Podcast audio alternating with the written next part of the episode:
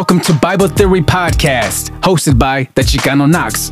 Finally, a podcast about the church for the church. Bible Theory is for the streets, homie. This ain't your Boy Scout, choir boy type of podcast. This is for the Vato Locos who have been saved by the blood of Christ, homie. Coming straight out of Geneva, ¿Dónde están mis soldados reformados? Bienvenido a la Teoría de la Biblia podcast con El Chicano Knox. You are now entering into the reformed state of mind, homie. Where we study ecclesiology and take it to the streets, homie. Coming from that five solas. Coming from that reformed underground railroad, homie. Coming from that West West 1646, sisse. Coming live and direct from the Reform Underground Studios. And for those who don't know, you could go ahead and support the show on Buy Me Buy Me a Coffee. One, you support my drinking habit of caffeine, and while you're doing that, you could go ahead and uh, you know chip in with the ministries as we introduce uh, the church to this lost and lonely world that that is seeking community, that is seeking truth, that is seeking uh, you know, the Lord in all the wrong places. Um, and that's what the podcast is all about. Bible theory is about ecclesiology, about specifically the doctrine of the church. Uh, this is season three. You know, we're going, you know, step by step studying the church from every angle possible and bringing it not only to seminarians, not only to librarians, not only to those in ivory towers, but, you know, and n- nothing against that because uh, I do talk to professors and theologians a lot. Um, but I want to take that kind of stuff and bring it down to the streets, uh, to East Los, downtown Memphis, uh, South Houston. I want to bring it to the people who are on the fringes of the church, to those who are outcast, to those who are nearing and you know interested in in, in who the church is, what the church is, the nature, all that stuff, the ordinances of the church, uh, all of it. And that's my calling. That's what I want to do. That's my niche and audience, not only to the seminarians, um, but to those who are outside of the seminary looking in. Uh, you know, and with that, I want to give a shout out to all the Bible theories. Uh, according to my analytics, um, I, I got a huge listener base in Canada and Germany. So for those in Germany and Canada, to all my uh, gospel gangsters out there, residential theologians out there, I appreciate you. I see you. So thank you so much. Uh, please follow me on Twitter, on Instagram as well, on YouTube.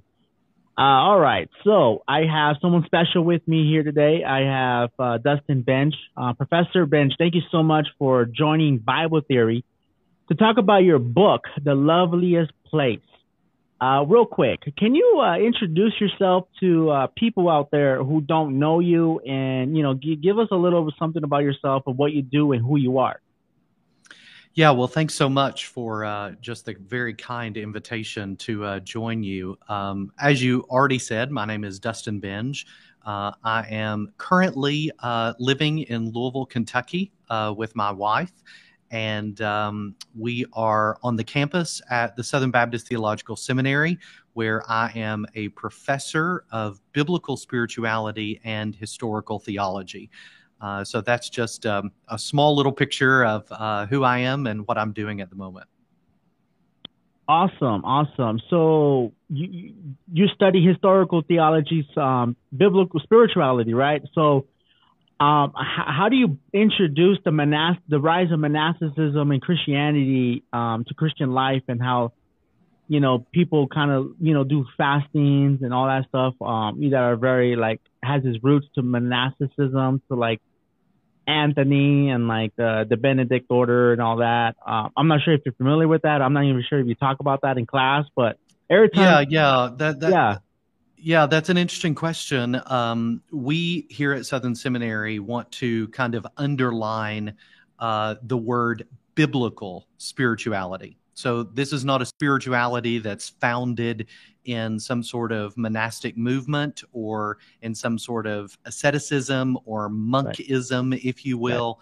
Right. Uh, this is a spirituality that is wholly um, robust with biblical theology and with biblical foundations, so that we derive um, our understanding of fasting and evangelism and Bible study and Bible meditation and memorization and all of those other things um, that make up the Christian life by way of sanctification. We found those in Scripture. And so it's not about the Christian withdrawing from the world and setting on a mountain and waiting for Jesus to return. Um, no, this is about the holiness of life, which is experiential and thoroughly biblical. Amen. I, I just had to throw that in there because that's one of the things I hear um, when I'm out in the streets, uh, you know, talking to people about the church, uh, having conversations. Um, you know, I hear the word um, fasting, I'm seeking for God, and, and you know, and I'm thinking, man, you know, the monk you know, version of of Christian spiritual living, the Desert Fathers, monasticism, um, has a, you know, his its tentacles still here. Um, its misunderstandings are pretty much everywhere I see. Um, so I think that's very interesting. Mm. I think that's very good and very key that you're um, reintroducing that to your, um, to, you know, to your disciples, to to the students there at the seminary about biblical understanding of spirituality and fasting, for example, uh, mm. stuff like that. That's very key. Um, so talking about your book, The Loveliest Place, um, give an origin story to those who don't know um, of the book, uh, the movement, you know, in the Holy Spirit in your heart to call you to write such a book. Uh, what motivate you? Maybe you could point out a couple, um, you know, biblical verses that maybe encouraged you more to, you know, make the book more concrete. Well, actually, this book um, is a part of a series that Union School of Theology, which is based in Wales in the United Kingdom, um, has partnered with Crossway Books in order to publish. And so, um, just two years ago, my wife and I moved to Wales as I assumed a position at Union School of Theology under the banner of the Union Ministry. Uh, within union are four basic principles or kind of guiding um, um, injunctions for our ministry. And so we partnered with Crossway uh, to produce four books that explore those pillars of ministry. Uh, the first book is Rejoice and Tremble by Dr. Michael Reeves, who is president at Union School of Theology, uh, about the fear of God. Uh, the second book is Deeper by Dane Ortlund. Um, Deeper is really about the Christian life, sanctification, uh, etc. The third book is my book in the series uh, called The Loveliest Place, which has its origin, if you will, as you said, uh, within understanding biblical um, ecclesiology. Um, what does the Bible say? What does the scripture say about? Um, those who have been called out of darkness into his marvelous light and are now a part of the church. And so uh, Dr. Michael Reeves came to me and asked if I would write this third book. And so it was not that I uh, just decided that a book of this nature was necessary. I was instructed or invited to write this book, mm. of which I did. And then I began to explore certain um, biblical topics around the church. And that's what led me to write The Loveliest Place. And then the fourth book is coming out in September uh, called The God Who Shines Forth, uh, which is about the mission of God in the world through the gospel of Christ. Awesome. Are you writing that book or is uh, Michael Reeves writing that book or? Uh, yes, the the main author of that book is Daniel Hames, who is anyway. executive director at Union, uh, okay. in partnership with Michael Reeves. And so you'll see both of their names on the cover of that book, uh, but that will come out this fall. Awesome, awesome. I'm, I have questions about it already. So the Missio Dei of of God, the church. Uh, I wonder if it's going to be have a hint of amillennialism or post mill. Like, how does that church history focus? I'm very interested in read that book now. Well, uh, I haven't seen the manuscript, but I will say right. it's about the gospel going forth through evangelism and missions. It's about okay. church planting. Um, okay. It's about okay. God's mission in the world, not eschatological mission. Okay. Okay. Awesome. Well, I'm still excited to read that book. Uh, well, thank you for that insight there. Um, for that, for those who don't know, go out there and um, be expecting that.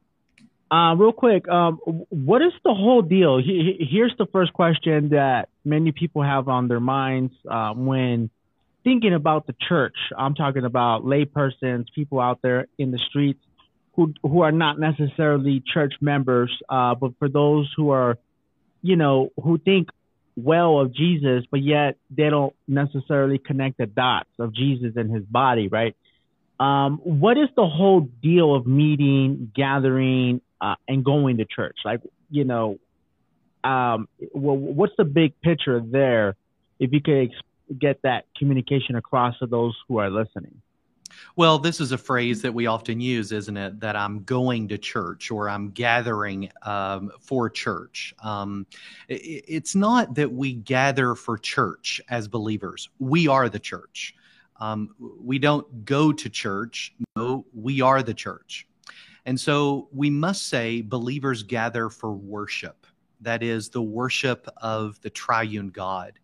And then if we look into the practice of the early church in the book of Acts, we find that they gathered um, for various reasons for mutual edification, for preaching and teaching of the word of God, for mutual accountability in regard to sin and the confession of sin and the repentance of sin. They gathered for prayer. They gathered around the Lord's table that is communion or the sacraments, if you will. And they gathered for the singing of psalms, hymns, and spiritual songs. And so there was uh, a direct influence or a direct uh, connection with the worship of the triune God. Now, uh, there's some verses in the book of Hebrews that are very important in talking about uh, gathering as the church. Hebrews 10, verse 24 and 25, it says, uh, Let us consider how to stir up one another uh, for love and good works, not neglecting to meet together, as is the habit of some, but encouraging one another, and all the more as you see the day drawing near. So we have there from the author of Hebrews a direct commandment, if you will, to gather as the body of Christ on the Lord's day for worship. And so the writer of Hebrews is clear. We gather to stir one another to love and good works, to encourage one another, knowing our Lord's return is near. And so believers are drawn together because we are the body and the bride of Christ. And so anyone who does not enjoy church here gathering as the church and the body of Christ certainly will not enjoy heaven. Right, because it's one giant gathering, one one giant. It's the body of Christ gathered, uh, assembled together finally. Um, in Revelation, it gives us that image from every tribe, every tongue, every tongue. Um, next question. What, you know, um, people think about the church, you know what I mean, in, in those terms, disconnected from the body. Um, and we are encouraged to stir one, to stir one another up for good works. Um, and we are the church. And people drive by their people drive by churches all the time. And and and, and the West has has many Bible belts. Um, you know what I mean? There's like Southern Southern California, I think there's a Bible belt. Uh, Nashville, a Bible belt. Uh, Florida. Uh, then you got the Southern the Southern Baptist, and um, you know, in the South. Uh, you got so many Bible belts. You know what I mean? Um, when people look at the church and they drive by that building or drive by that association or the headquarters of so and so, why should people even like care about the local church? You know what I mean? Well, what's the difference between local church, non-local church, and then why should people even care about the local church? Well, God, God defines the church first by who she is rather than what she does. Mm. And so in chapter one of The Loveliest Place, I begin by examining a verse in the Old Testament, uh, a, a, verse that normally people would not associate with the church. Uh, Song of Solomon, chapter 1, verse 15. Um, Behold, you are beautiful, my love. Behold, you are beautiful.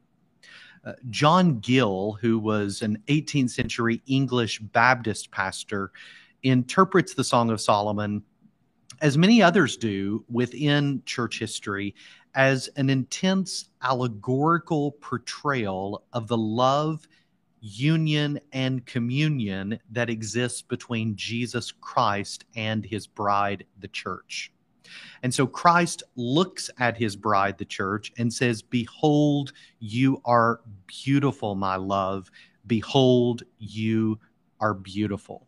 Now, uh, this has nothing to do with what she does or has done, but the church radiates beauty in just being who she is in Christ. Now, what's so amazing is when we consider that the church is composed of sinners, once enemies of God.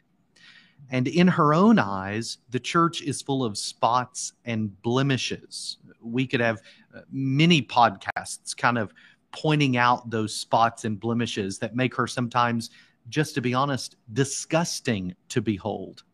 But Paul comes along here in Ephesians 5:27 and reminds us that at the end of the age, the church will be presented to Christ in splendor without spot or wrinkle or any such thing. And so the church isn't beautiful just because of what she does. She's beautiful because of who she is. And that has nothing to do with us. And it has everything to do with what Christ has done on the cross in giving his life, in pouring out his blood on her behalf to purchase the church, to purchase his bride. And so, why should we love the church? We should love the church because Christ first loved the church and gave himself up for her. He gave his own life on the cross. He gave his own life in suffering and spilled his blood for her righteousness and union and forgiveness and justification and regeneration, shedding his grace upon her. And so when Jesus says, Behold, you are beautiful, my love, behold, you are beautiful, he's seeing a reflection of his own sacrifice and the perfection of it and the glory of it.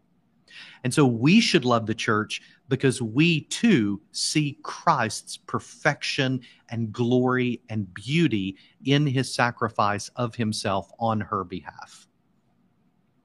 That actually answers my next question. But like, you know, people like to look at the temporal. They they don't like to look well because, you know, the you know, the spiritual things of God, you know, cannot really translate to understanding in the in the world sense because the world cannot understand the spiritual um, you know, they read the Bible and, and they, they don't understand the Bible because they don't have the Holy Spirit. They're not alive in Christ. They're not in Christ.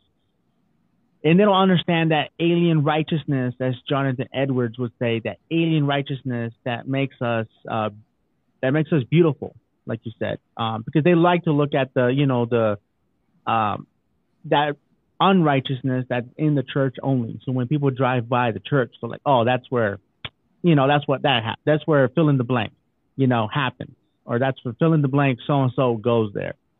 Um, so yeah, it's very very unique um, of how your book really likes to take the takes the, a really heavy angle on the beauty of the church, the glory of the church. It really does elevate the church to a higher point of view. I really love how you really did that um, to take our our view, our gaze off um, the horizontal and just look a little up, you know, the vertical. Uh, because the church doesn't point to us. It doesn't point to us. You know what I mean? It doesn't like focus on us, on egos. And even though there's a lot of egos and, and, and personalities in the church, um, in the local church, and that sometimes distracts, sometimes uh, uh, water down, sometimes uh, even take our gaze off Christ, which is the which is worse, right, than all those. But I like how your book uh, your book really causes us to meditate on on where our beauty comes from, um, and that's from Christ, that alien righteousness. Um, you know, if you want to um, put it in in a summary for those who are listening and they want to read the book, they want to get a gist for the book real quick. Um, how would you describe your book, you know, in a nutshell for them? Well, we, we have great books on the church. Uh, we have great books on the church's form, uh, methodology, structure. You can read any number of books on the church's organization, membership programs, and all the rest of it. Uh, but uh, what I'm wanting people to have affection for is who she is and why she exists.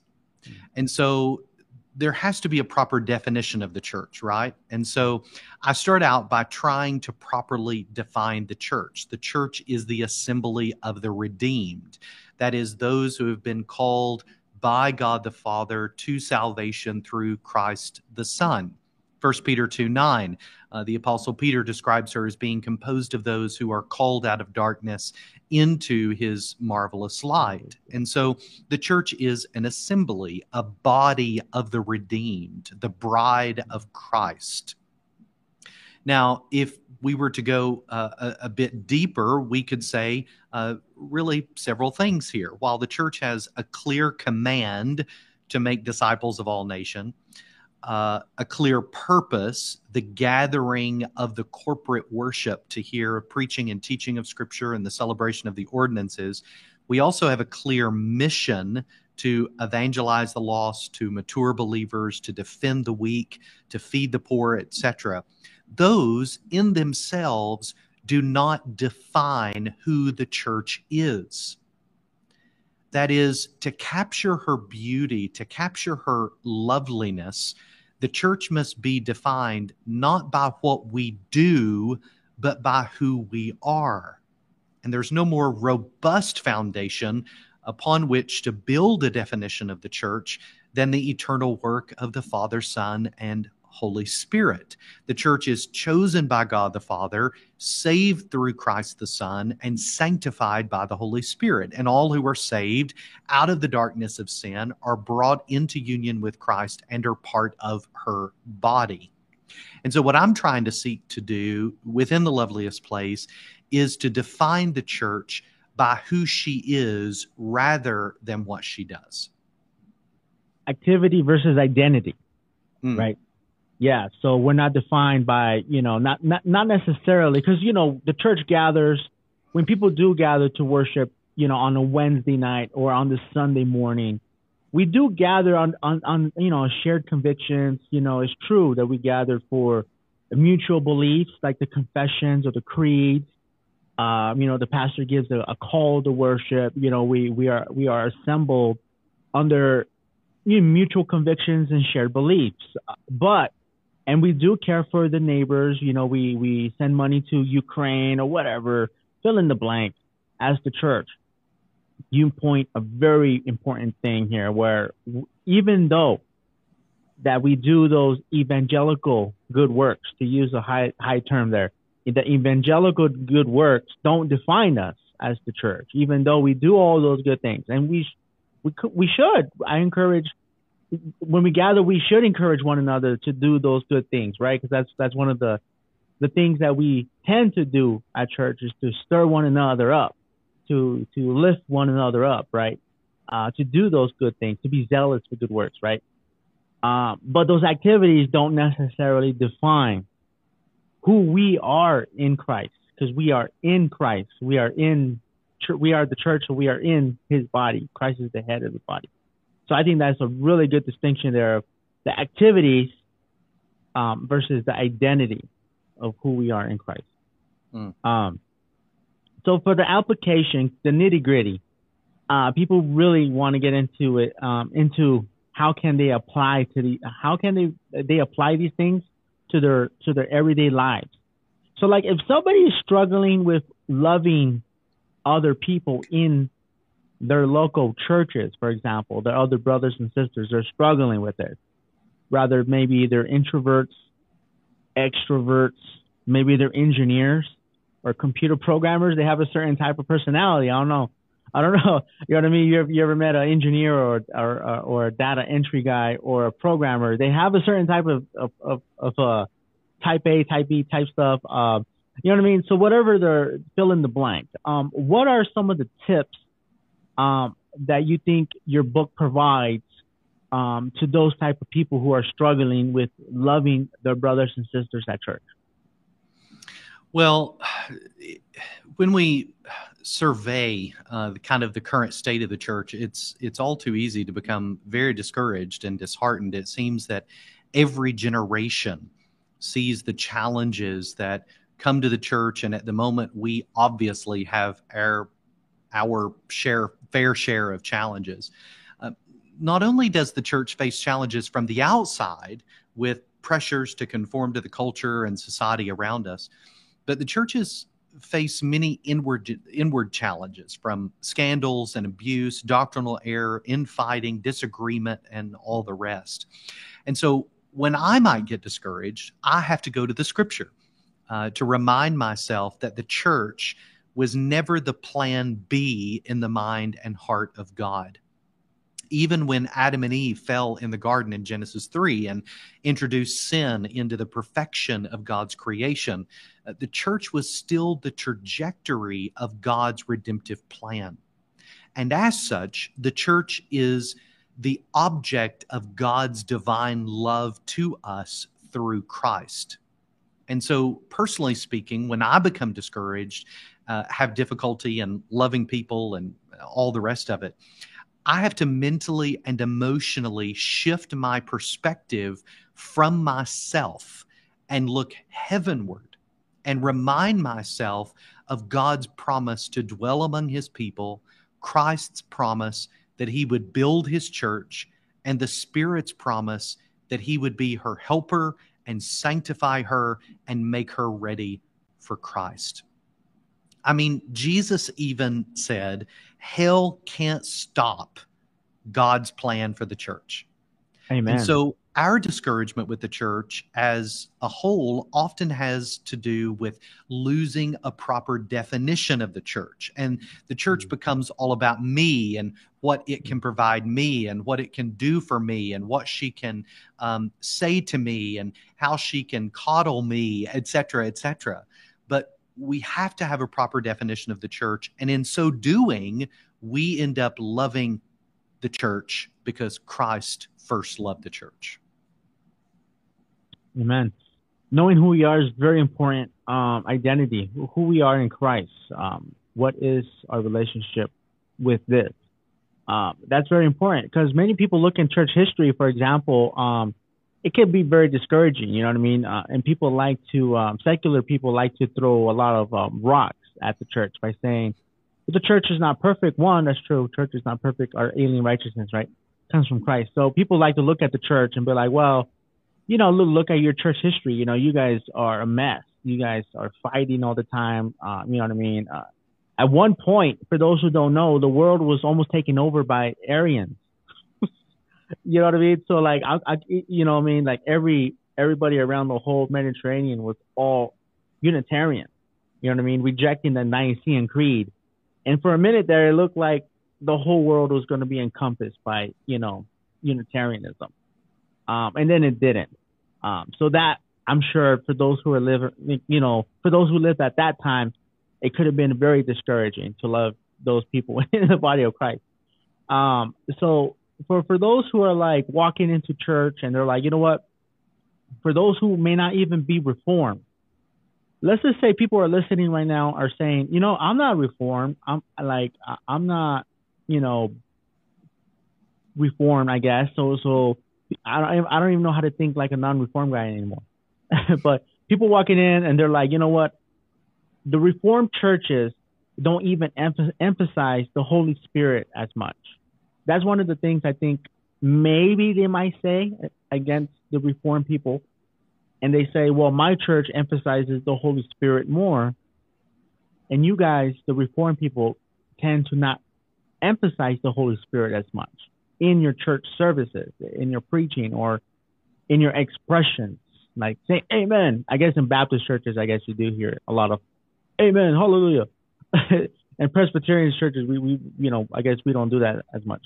Uh, at least the ones I've been to. Um, so there's an emphasis on certain things and there's an emphasis on non-certain things, essentials, non-essentials, I guess. I don't think you address that as much as in the book, but like people would walk away and thinking, may, maybe thinking about some of those things. Um, what is your encouraging word to those people who have those kind of objections, um, and who might say, you know, the reform people, the reform camp, don't put an emphasis on the Holy Spirit as much. Um, wh- what would you say against that? Well, th- there's a whole chapter in the book on the Holy Spirit. And so, because I think of the abuses of the doctrine of the Holy Spirit, I think many churches seem to underemphasize his role and work within the life of the church and the walk and sanctification of the Christian. Um, let's go back just a little bit. To, to comfort his disciples, Jesus tells them that when he leaves and ascends back to his Father, in John 14, 16, he says, I will send you a helper. Now, the Greek word used here in reference to the Holy Spirit is the word parakletos, which means one called to another's side, specifically to help and to aid. That is, it can denote an intercessor, an assistant, or someone who pleads another's case before a judge. And that really word itself reveals to us the all encompassing role of the Spirit within the body of Christ. He is our helper, our intercessor, our assistant, our advocate, comforter, counselor, sustainer, on and on and on. And so, what love Jesus has for his church in sending us a helper. He doesn't leave her uh, to fend for herself. Uh, with her own devices, inventions, creative uh, creativity, or wit. Uh, surprisingly, he says, in John 16, 7, it's to your advantage that I go away. Mm-hmm. Because if I don't go away, I can't send the helper. And so any question or any discussion on the church would be severely lacking without a close look at the presence and ministry of the Holy Spirit. Uh, without him, the church would never have been founded. Godly leaders would never be called. Believers would never be added. Gifts would not be distributed. Service would not be rendered. And growth would never be realized. I mean, let, let's think about it for a moment. The Holy Spirit is mentioned some 56 times in the book of Acts as filling, helping, guiding, calling, aiding, growing, sanctifying, maturing, organizing, assisting, regenerating, teaching, testifying, interceding. And I could just go on and on and on. Right. Without the ministry of the Holy Spirit, there is no church. But with the ministry of the Holy Spirit, the church shines forth beautifully as he makes his glorious dwelling among her. And so, if there's a church that doesn't emphasize the Holy Spirit, and I'm not talking about ecstatic experiences, I'm not talking about emotionalism, I'm not talking about amens and shouting and all the rest of it that we tend to equate with the presence of the Holy Spirit. I'm talking about the depth of doctrine in understanding the third person of the Trinity's presence and work among the church. If there's a church like that, then it's actually not a church because you cannot have the church without the ministry, power, and presence of the Holy Spirit. Hmm. Amen. A lot of people will, you know, they shy away from the doctrine. You know what I mean? They, they shy away from um, studying the word. Uh, John 17, 17, you know, your word is truth. Sanctify them in, in your truth. Um, Jesus said in his prayer. Um, so, you know, in, in chapter 13, real quick, um, you, you do talk about uh, blessed persecution. Um, real quick, um, can you encourage those who are in the midst of persecution? Um, what are some misconceptions about persecution? And what what should we expect in persecution for those who are in it right now? Well, according to Scripture, every faithful believer must expect persecution.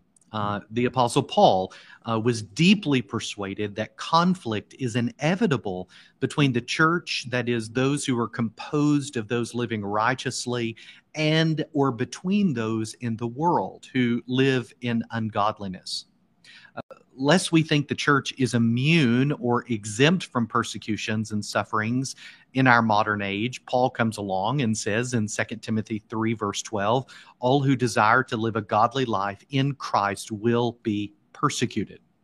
And so the reason for such hatred from the world against the church is that those who make up the body of Christ and the bride of Christ desire to live a godly life. Now, uh, this doesn't mean that every believer will be tortured and imprisoned or asked to recant or even burned at a stake, but you as a believer will experience at one point or another opposition from the world. Now, what does this mean for the church? It means that the church is composed of those whom the world despises. There may be a, a, facade of friendliness or desire for cooperation, but in the recesses of the heart of the ungodly, there is a vehement hatred for the things of God and the good news of the gospel. And so we have to understand that. And we have to understand who we are, and we have to understand what they are, and we have to expect persecution in the days ahead. Well, God, God have help us, right? Uh, when mm. that time comes, and you know, uh, my pastor preached on this recently um, in First Thessalonians, a church who have been persecuted. Um, you know, he, he encouraged us to look to those who have been persecuted, so we could suffer like them. We could suffer well. Um, you know, enduring in the faith. Um, but mm. you know, for those in the in the world working sixty hours a week at a desk job, working an engineering job at a you know at a tech company uh, you know doing those type of uh, white collar jobs perhaps uh, maybe all my accountants out there probably know this and all they see is spreadsheets all day and they're believers. They go to church every sunday. They they know the apostles creed. Um, you know what i mean? To, to those people out there they may walk away with reading chapter 13 and saying you know what? I firmly believe in Jesus. I firmly love this book, all these things, yes and amen. But I don't feel like I'm persecuted in my life. I never can ever recall a time in my life that I've ever been persecuted. Uh, you know, I've never re- had experienced any type of resistance, not even a scratch from a cat in that sense. Um, and I don't, maybe I'm not a Christian then. So maybe they're they're struggling with that. Um, what are some of the things? I know you alluded to this to this earlier in a second ago. What what are some of the reinforcing things you could also add um, right now to to those people who are you know struggling with those type of concerns and questions? Well, ju- just to be honest, I'm not sure that I've encountered someone uh, that doubts their salvation because they aren't being persecuted. In in fact, I normally find the exact opposite. I, I, find many Christians have a persecution complex and believe every disagreement or rebuttal is persecution and they should be running for the hills. Let me just say the Western world knows very little of the severe physical persecution because of our faith. Uh, we have, in most aspects, been richly blessed with freedom to worship and practice our faith in a very open and a very vocal way. Uh, we're seeing some of that disappear in certain circles, but the believer should not go looking for persecution in order to give them some sort of quasi assurance for salvation. If you instigate an argument over a hill that you want to die on and receive pushback, that is not persecution. And so we have to give a proper biblical definition of what persecution is. Persecution comes to us as we live the normal, everyday Christian life. We share the gospel with others, we live godly and holy lives Paul said you will inevitably face persecution eventually. Now, that doesn't happen every day. It may not happen in the past five years to you, but there will be some sort of resistance. There will be resistance from the world in which you live. So, if you're a Christian and you're not facing any sort of resistance whatsoever, maybe you need to up your evangelism. Maybe you need to up your sharing of the gospel of Christ. Maybe you need to to have um, more of a conscious awareness of your holiness. Now, again, Christians are not to go out and look for persecution. This is everyday Christian living. Are you living the Christian life faithfully and in accordance with Scripture? Amen. Because uh, it's okay to be plodding along in the kingdom of God, right? Absolutely. Not everybody. Absolutely. Not not everybody needs to be a, a superstar in the kingdom of God. To use the you know, to use that verbiage, you know, not everybody needs to be a John the Baptist where, you know, you're preaching to the legal magistrates. Um, by the way, John the Baptist did die uh, on the basis of, of preaching biblical marriage, which is kind of interesting. But not, you don't have to do that.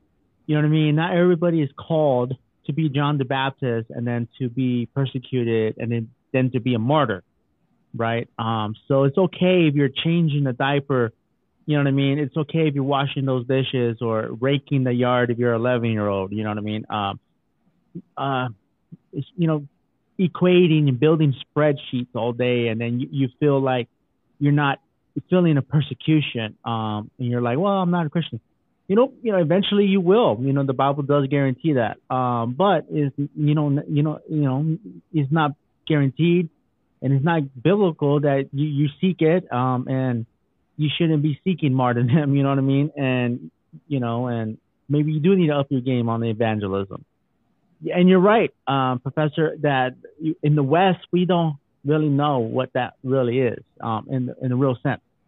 Um, yeah, you know, people in, in Iran, for example, one of the fastest growing churches um, in the world, China, um, Iran, highly pressured against the church, and, and they seem to they seem to be growing, and they they they hit and they feel real persecution. You know, they they they a lot of people were martyred there without even being reported on the news. Uh, kidnappings of Christian pastors and Christian pastors' wives. You know what I mean? Some drastic stuff that we don't even hear about in the news. You have to like dig it up on the news here. So uh, blessed are all those who are persecuted, right, for for righteousness' sake. Um, you know, for, for, you know, going back a couple chapters, um, chapter eight, you write about, uh, shepherding the flock. Um, you point to the facts that elders, you know what I mean? Like, you know, the concept of elders should keep watch and feed the sheep, um, and preaching the word. Uh, many churches believe they are doing this, um, you know what I mean? But however, they're just wolves in sheep clothing. And the Bible warns us about this, that many wolves will creep into the church um, and many have become elders um, and pastors and unfortunately church leaders. Um, should, you know, churches and credential councils um, should be doing a better job and maybe looking for shepherds and elders um, when they're processing a candidate for the ministry.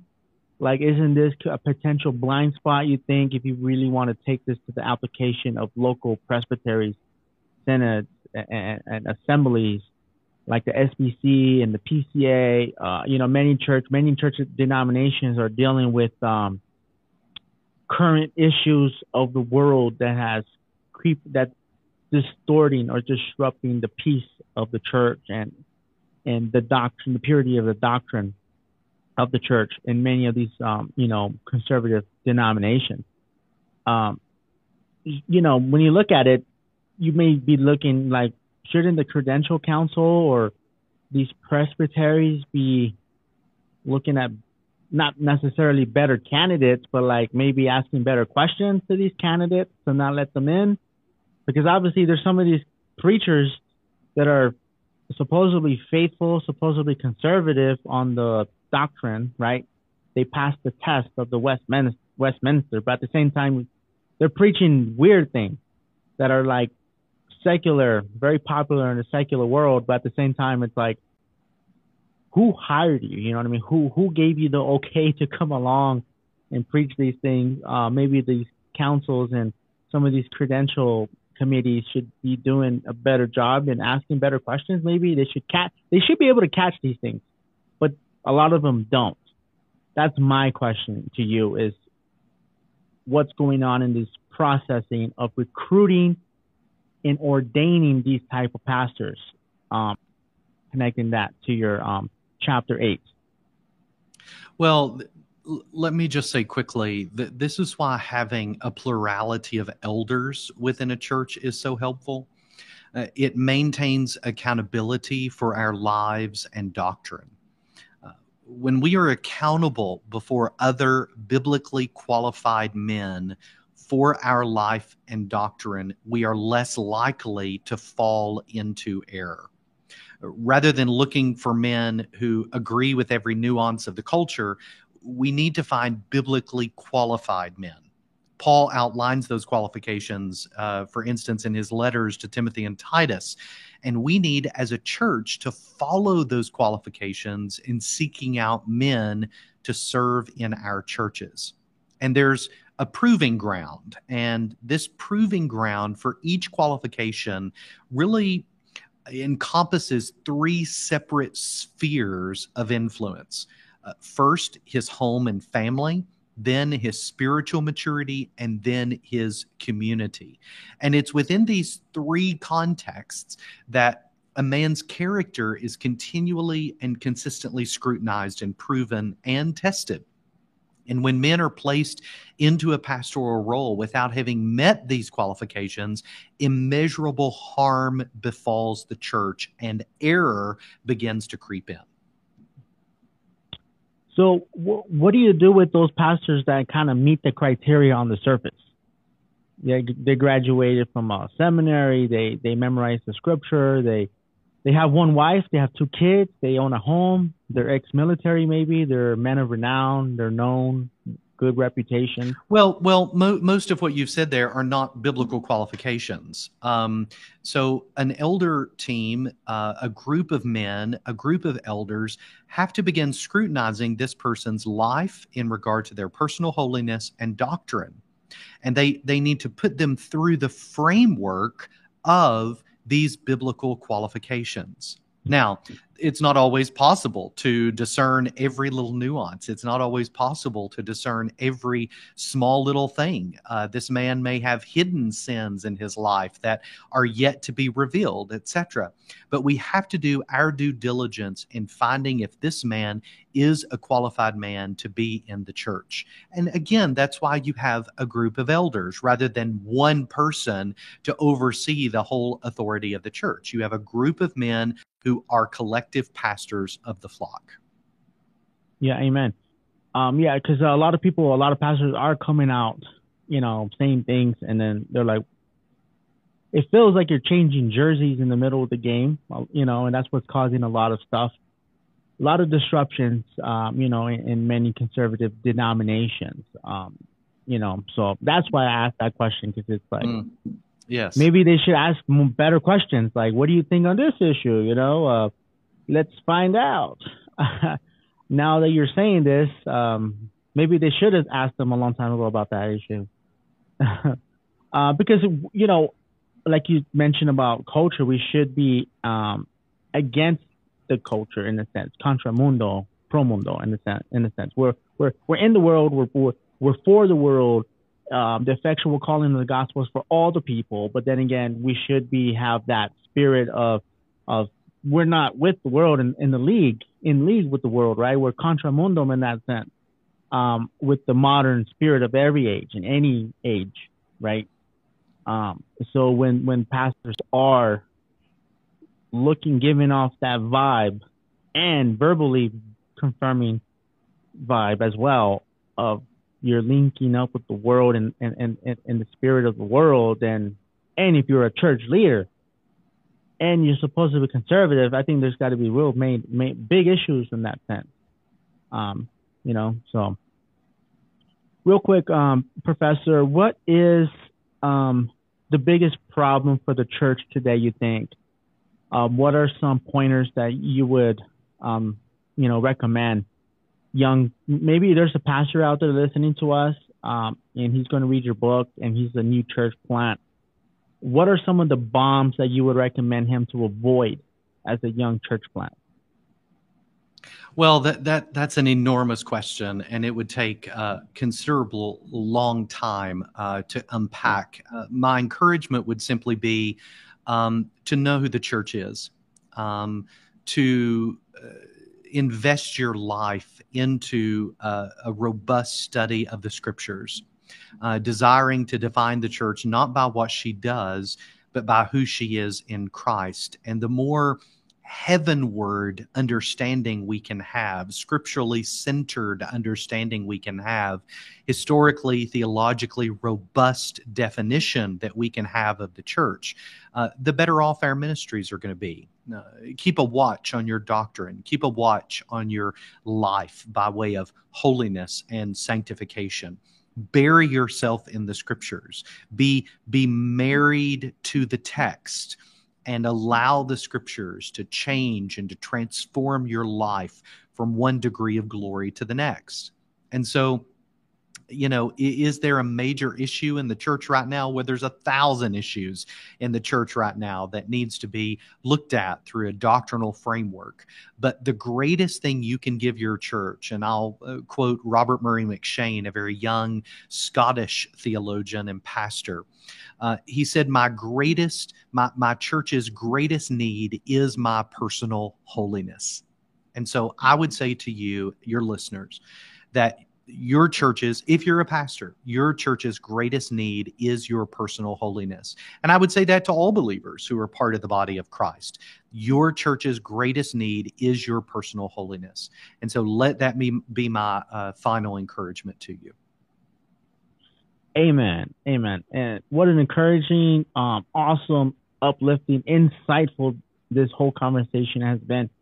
Um, real quick, where can people find your book? And if people wanted to follow you, um, where can they follow you and stay in touch with you and your ministry? Yeah, so the, the book is available on Crossway's website. Uh, it's available on Amazon, which most people would go to.